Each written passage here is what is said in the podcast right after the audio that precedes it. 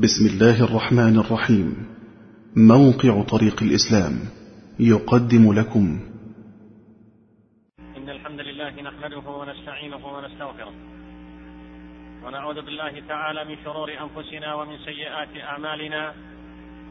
من يهده الله فلا مضل له ومن يضلل فلا هادي له.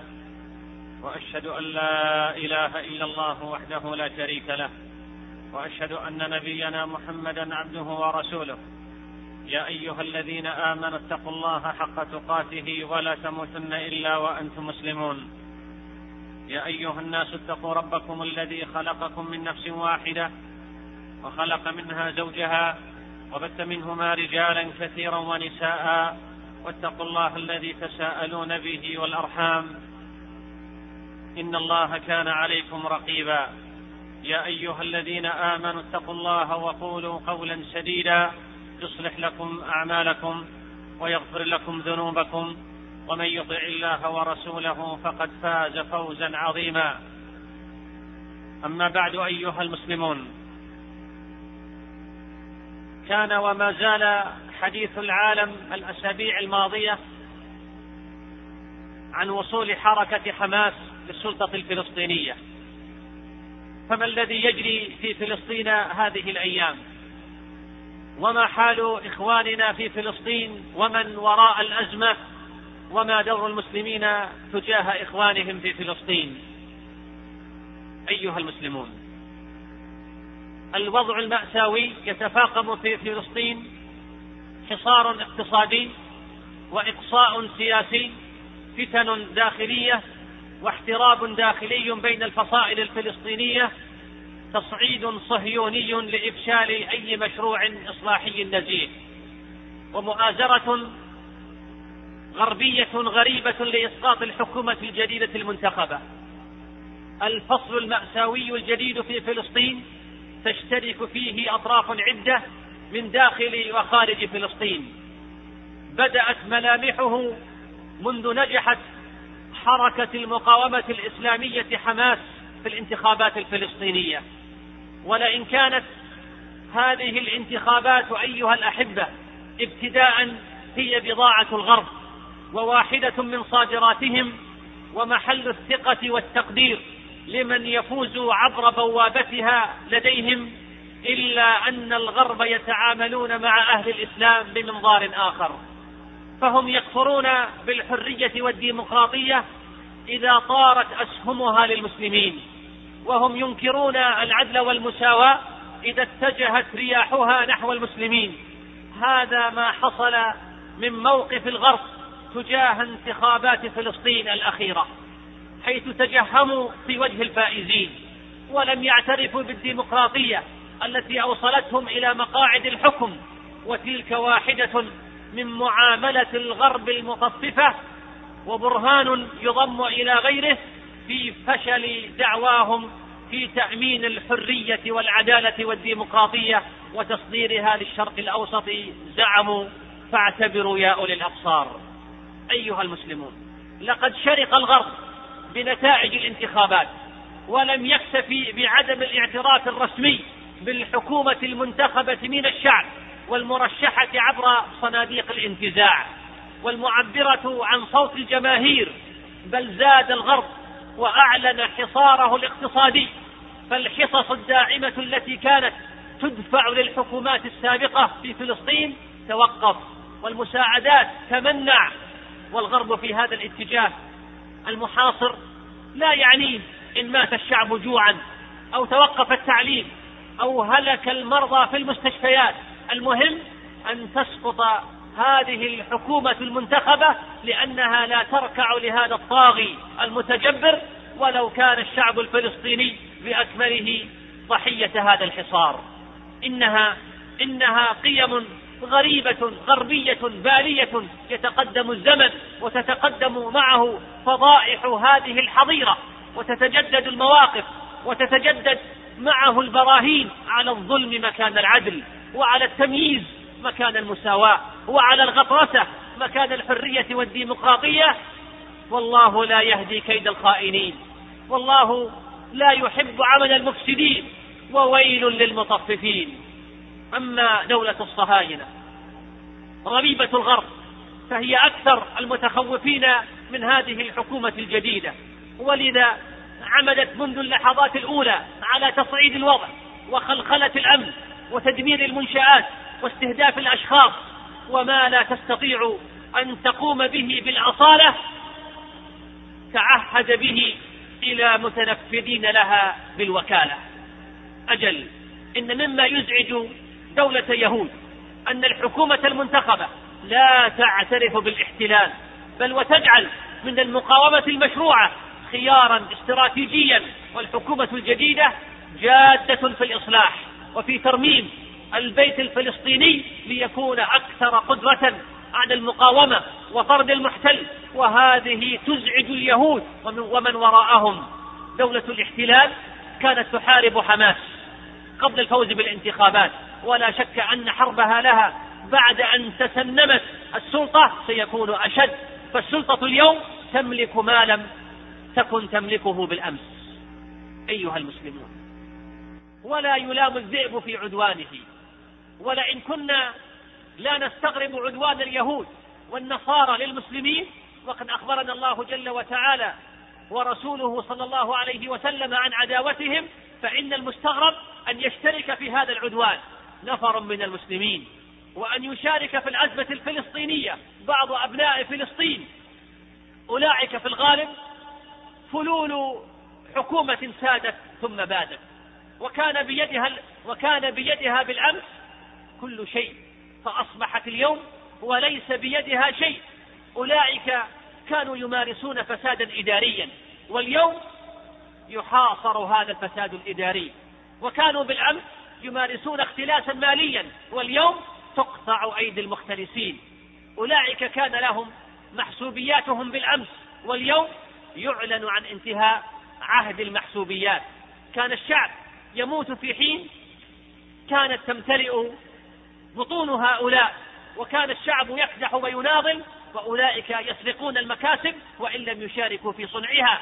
هذه الفئة الفاسدة عز عليها أن تسير عربة الإصلاح وضاقت صدورهم وتحرجوا أن يأتي عهد جديد من النزاهة والمصداقية لخدمة القضية الفلسطينية فما كان منهم إلا أن يستثمروا وأن يستغلوا الأجواء العالمية للحصار فيحدث شرخا هنا ويوقظ فتنة هناك ويكون ويكون طلائع بل وأذنابا للمستعمرين. أيها المسلمون لكم أن تتصوروا حجم المعاناة التي يعيشها إخواننا اليوم في فلسطين حين يحاصرون من الخارج والداخل وحين يشمت بهم الصديق قبل العدو ولا يسلمون من أذى بعض الجيران. ولا يسلمون من أذى بعض الجيران. فضلا عن الأبعدين. إنها محن وبلايا ليست جديدة في تاريخنا. فطالما تعاقد الكفار مع المنافقين على حرب المسلمين ولئن حاصرت قريش المسلمين في مكة في حصار الشعب المعروف حيث تقاسموا على الكفر فقد حاول المنافقون حصار المسلمين اقتصاديا وقال قائلهم لا تنفقوا على من عند رسول الله حتى ينفضوا. ولئن مثل اليهود والنصارى والمشركون أطراف الحرب الخارجية ضد المسلمين فقد كان المنافقون يقومون بدورهم في الحرب في الداخل إرجافا وتخذيلا وتعويقا وسخرية وإضرارا يريدون ليطفئوا نور الله بأفواههم والله متم, متم نوره ولو كره الكافرون.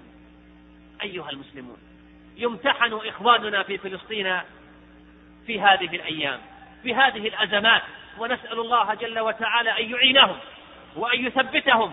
ورغم المحن فثمة منح ورغم الإرهاب فثمة مدافعات ورغم الحصار فثمة مبادرات. جميل أن نسمع عن صبر إخواننا الفلسطينيين عن هذه البلايا والمحن وأجمل منه عندما نسمع عن تضامن الشعب مع حكومته الجديدة. قصص تعيد للحياة في فلسطين طعما آخر فهذه امرأة تقدم ذهبها وهو كل ما تملكه في هذه الدنيا تقدمه لهذه الحكومة الجديدة عندما رأت أنها محاصرة. وهذا مواطن ينفق من عمره وجهده سنوات حتى بنى له منزلا وهو يعلن تقديمه هدية لهذه الحكومة المحاصرة. وأولئك موظفو دائرة حكومية في فلسطين يعلنون عن تبرعهم براتب شهر كامل لدعم الحكومة. وهكذا وهكذا تتوالى المبادرات الواعية معلنة رفضها لهذا الحصار بل ومشاركة في فك هذا الحصار بل وتتجاوز المبادرات الشعبية فلسطين إلى خارجه. أيها المسلمون وإذا كان هذا جهد المقل ومشاركة من يحتاج أصلا للمساعدة. فكيف ترونه واجب غيرهم؟ ممن هم يعيشون في خارج فلسطين ممن أفاء الله جل وتعالى عليهم. ليس هذا فقط بل واجب هذه الحكومات والمنظمات أن تقول كلمتها في المحافل الدولية وأن تدافع عن هذا الشعب المظلوم وأن ترفض بكل صراحة غطرسة الغرب ومحاصرته ولا تستجيب لتهويشه وتهديده وإلا أكلوا يوم أكل الثور الأبيض. أيها المسلمون إن من حقوقهم علينا النصرة المشروعة. فقد قال صلى الله عليه وسلم انصر أخاك ظالما أو مظلوما. وهم اليوم أحوج ما يكونون لهذه النصرة. والنصرة مادية ومعنوية. ننصرهم بالمال لنطعم الجوع ولكي نوفر الدواء للمرضى والجرحى ونوفر السكن لمن هدمت مساكنهم. ونعوض من جرفت الجرافات الإسرائيلية مزارعهم وهي مصدر رزق أساسي لهم. كما ننصرهم بالمال لنسهم في توفير التعليم والعيش الكريم لأبنائهم وبناتهم وننصرهم بالدعاء لتفريج كربتهم وإبطال كيد أعدائهم وجمع كلمتهم وتثبيت مواقفهم والنصر على أعدائهم. من حق إخواننا في فلسطين علينا أن نتحرك لقضيتهم في ملتقياتنا الخاصة والعامة وأن تكون واحدة من همومنا فشعب يحاصر ويذل عبر عدة عصور ومن جملة من الأعداء لا يسوغ أبدا أن ننساهم وأن ننسى هذه المقدسات تتعرض كل يوم للعبث والإفساد ومحاولات التغيير. لا ينبغي أن نتخلى عنها وندع العابثين يعيثون فسادا في جنباتها. لقد تجلت مواقف الغرب أيها المسلمون في الاتحاد والمحاصرة ورموا الفلسطينيين عن قوس واحدة وهذا لون من ألوان الموالاة والتكتل في المواقف عند أولئك الكفار. ونحن المسلمون أولى بالولاء والنصرة قال الله تعالى والمؤمنين والمؤمنات. بعضهم أولياء بعض يأمرون بالمعروف وينهون عن المنكر. ولو أن كل مسلم وفر من مصروفه الخاص لهذا الشعب الممتحن. لاجتمع من ذلك شيء عظيم. ومن لم يستطع أن يساهم بماله فبإمكانه أن يكون واسطة خير مع الآخرين. ومن دل على خير فله مثل أجر فاعله. ولن ولن يعجز المحسنون وسيلة لإيصال تبرعاتهم. لا سيما والمؤسسات والهيئات الإسلامية والمنظمات تقوم بشيء من دورها في إيصال الدعم والمساندة لهذا الشعب المحاصر. وكذلك الكتاب والمفكرون والمثقفون حق عليهم أن يساهموا بعقولهم وأقلامهم في تعميم الوعي بأم القضايا قضية فلسطين وأهل الجاه والسلطان أيضا. هذا ميدان كريم لبذل جاههم في نصرة إخوانهم ومن نفس عن مؤمن. كربة من كرب الدنيا نفس الله عنه كربة من كرب يوم القيامة. أيها المسلمون إن من العيب إن من العيب أن تحاصر وأن تباد الشعوب المسلمة وإخوانهم يتفرجون أو يكتفون بالحوقلة والتحسر لا أكثر من ذلك. ومن يتق الله يجعل له مخرجا والشيطان يعدكم الفقر والله يعدكم مغفرة منه وفضلا. وأهل المعروف في الدنيا هم أهل المعروف في الآخرة. كم هو جميل أن تتبنى أسرة بيتية أو أسرة مدرسية أو زملاء في العمل أو جيران جمع تبرعات لدعم ومناصرة إخوانهم في فلسطين والقليل يبارك جل وتعالى فيه. ومن المهم تسليمها إلى قنواتها الموثوقة. ولا شك أنهم مستحقون للزكاة فهم فقراء ومساكين وجائعون وغارمون وأبناء سبيل مشردون عن أرضهم وهم مجاهدون في سبيل الله. وأضاف أن مساعدتهم ليس تفضلا منا عليهم أبدا بل هم أصحاب فضل بجهادهم ليس عن أرضهم بل عن أرض الإسلام. قال الله تعالى إنما الصدقات للفقراء والمساكين والعاملين عليها والمؤلفة قلوبهم وفي الرقاب والغارمين وفي سبيل الله وابن السبيل فريضة من الله والله عليم حكيم. إن مواقف المسلمين النبيلة مع إخوانهم في فلسطين في محنتهم الحاضرة موقف تاريخي يسجل.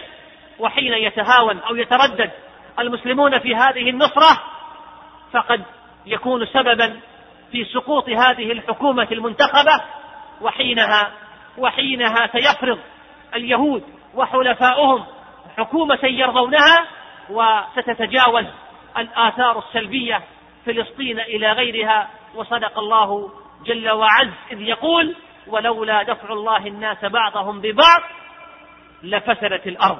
فنسأل الله جل وتعالى أن يعين إخواننا في فلسطين وأن ينصرهم وأن يثبتهم وأن يجعلهم شوكة في حلوق اليهود وفي حلوق النصارى. نفعني الله وإياكم بهدي كتابه واتباع سنة نبينا محمد صلى الله عليه وسلم. أقول هذا القول وأستغفر الله لي ولكم فاستغفروه إنه هو الغفور الرحيم.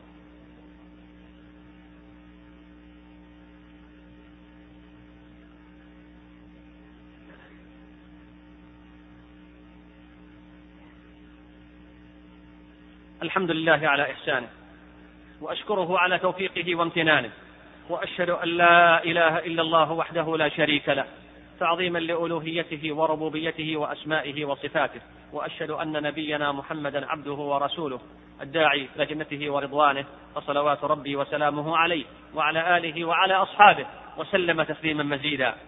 أما بعد أيها المسلمون إن التاريخ يعيد نفسه إن التاريخ يعيد نفسه وما أشبه اليوم بالبارحة عندما بعث النبي صلى الله عليه وسلم وأصر على دعوته عاقبت قريش محمد صلى الله عليه وسلم وأتباعه وآل هاشم بالحصار الاقتصادي حتى أشرفوا على الهلاك. استمرت هذه الحال ثلاث سنوات حتى قام نفر من كفار قريش وقالوا والله ليس من العدل والمروءة أن نأكل وأن ننعم بالعيش وهؤلاء محاصرون لا يجدون ما يأكلون ولا ما يطعمون به أطفالهم ثم قاموا إلى الصحيفة فمزقوها لقد تحركت في هذه النخبة الغيرة والنخوة العربية وأصبح أمر إخوانهم في العروبة هما أقلقهم. إن العالم المساند اليوم لليهود يسعى إلى إعادة فعلة قريش وفرض حصار على أهل فلسطين وذنب أهل فلسطين في نظر قوى الشر والاستبداد في العالم أنهم جعلوا أمر قيامهم في أيد متوضئة نظيفة غيرة على مصالح الشعب متمسكة بحقولها رافضة المساومة عليها أو التنازل عنها. إن الدول الغربية أيها الأحبة تريد أن تؤدب الشعب الفلسطيني لأنه اختار هذه الحكومة. هذه القضية لابد أن تكون واضحة عندنا. وهو أنه تأديب من الغرب لهذه الحكومة لأنها قد اختارت هذه النخبة الجديدة. إن دعم أهل فلسطين وعونهم هو عون ونصرة للمسجد الأقصى الذي يتعرض كل يوم إلى محاولة تخريب وتدمير حتى حتى آثر بعض إخواننا في فلسطين المرابطة فيه ليل نهار وعدم الخروج منه أبدا. حماية له. أفلا يستحق هؤلاء؟ وأمثالهم من المرابطين. العون والتثبيت. إن حال أهل فلسطين يقول لمن نشكو مآسينا؟ ومن يصغي لشكوانا ونجدينا منفيون نمشي في أراضينا؟ ونحمل نعشنا قصرا بأيدينا. أيها المسلمون تواجه الأمة الإسلامية كلها صراعا مريرا مع اليهود. أعداء الأمس واليوم والغد ويقف معهم ويساندهم السلاح الأمريكي ودعمه السياسي وأيضا المال الألماني الذي يقدم المليارات لليهود تعويضا عن المحرقة المزعومة. ولا ننسى العون البشري الروسي حيث هاجر إلى فلسطين. خلال السنوات الماضية نصف مليون يهودي روسي لقد برزت في فلسطين الأحقاد الدولية جميعها مجتمعة وظهرت فيها المتناقضات العالمية وانكشفت فيها حرب المصطلحات وتعرى فيها بريق الشعارات وسقط فيها القناع عن المتلاعب فيها بالوثائق والقرارات فلم يعد المسلم في أي مكان مقدورا يجهل أو محتجا بانشغاله بخاصة أموره فإن هذا مسلك المنافقين الذين يتخلفون عن معونة إخوانهم ويقولون شغلتنا أموالنا وأهلنا.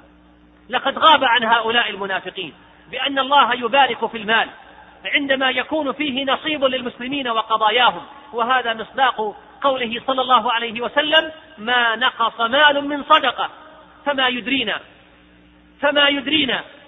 أقول ما يدرينا إن كان كثيرا من أوجه الخسارة التي يصاب بعض الناس في أموالهم هذه الأيام في الأسهم وغيرها إلا بسبب غفلتهم أو تغافلهم عن واجباتهم الكبرى. إنها مسألة تستحق التأمل على أمل استدراك ما فات. أيها المسلمون إن ما يجري في فلسطين المحتلة من تقتيل وتجويع وحصار هو امتحان شديد لهذه الأمة جمعاء.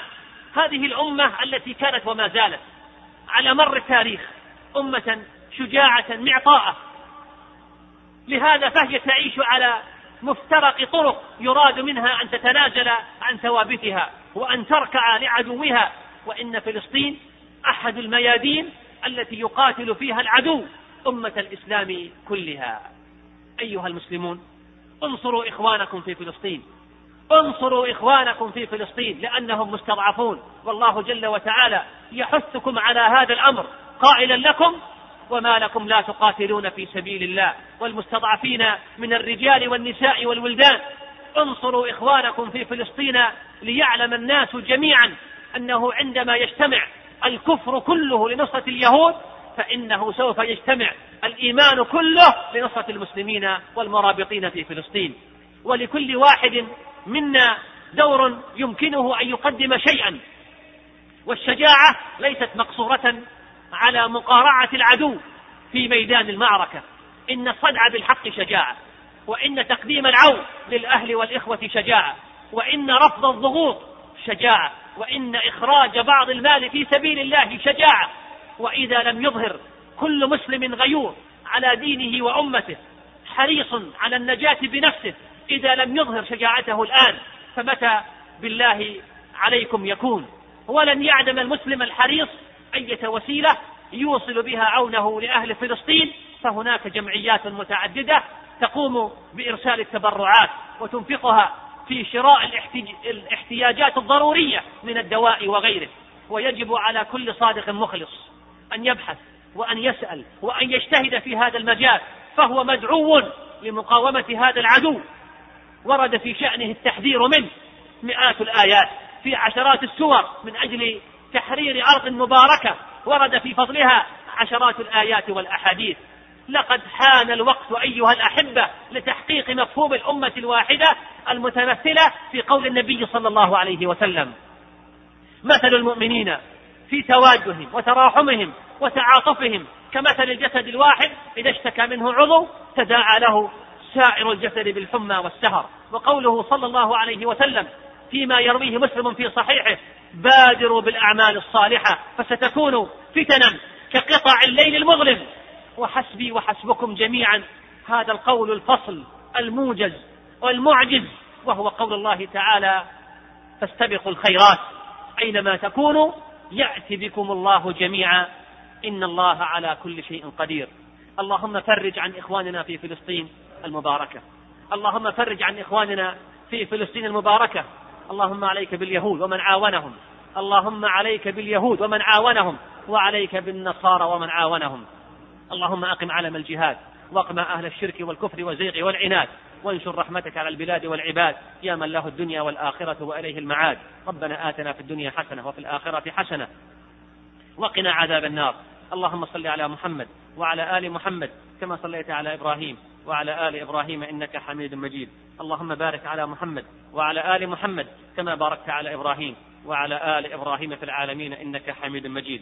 اللهم اغفر لآبائنا اللهم اغفر لآبائنا واغفر اللهم لأمهاتنا ولعلمائنا ولمن له حق علينا. وآخر دعوانا أن الحمد لله رب العالمين. مع تحيات إخوانكم في موقع طريق الإسلام www.islamway.com والسلام عليكم ورحمة الله وبركاته.